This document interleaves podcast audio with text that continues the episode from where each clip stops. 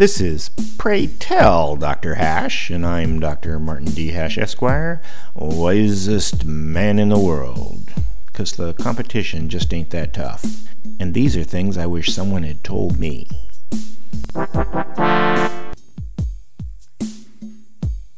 Today's topic Shadow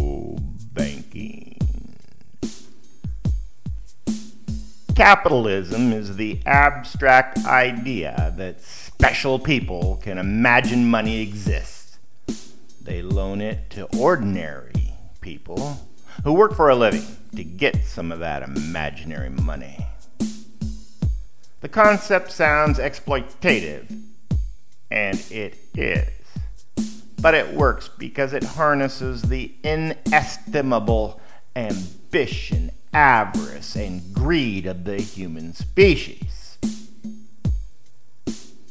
Because the exploitation can quickly overwhelm the delicate balance of capitalism, regulated banking was created by government.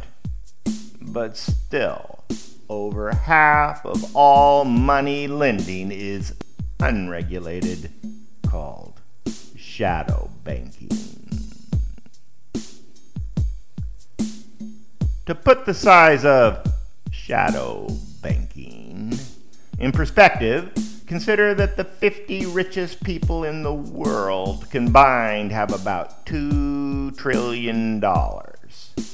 There's $7 trillion in gold around the world and about the same amount in paper money. Globally, stock markets total $73 trillion. Finally, all the real estate in the world is worth $217 trillion. Compare those numbers to the total debt around the world of $215 trillion, and it all kind of makes sense.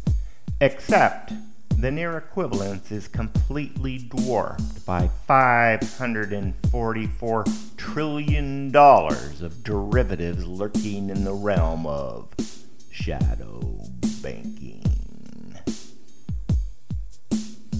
Shadow banking caused the near financial meltdown in 2008, and it will probably instigate the next financial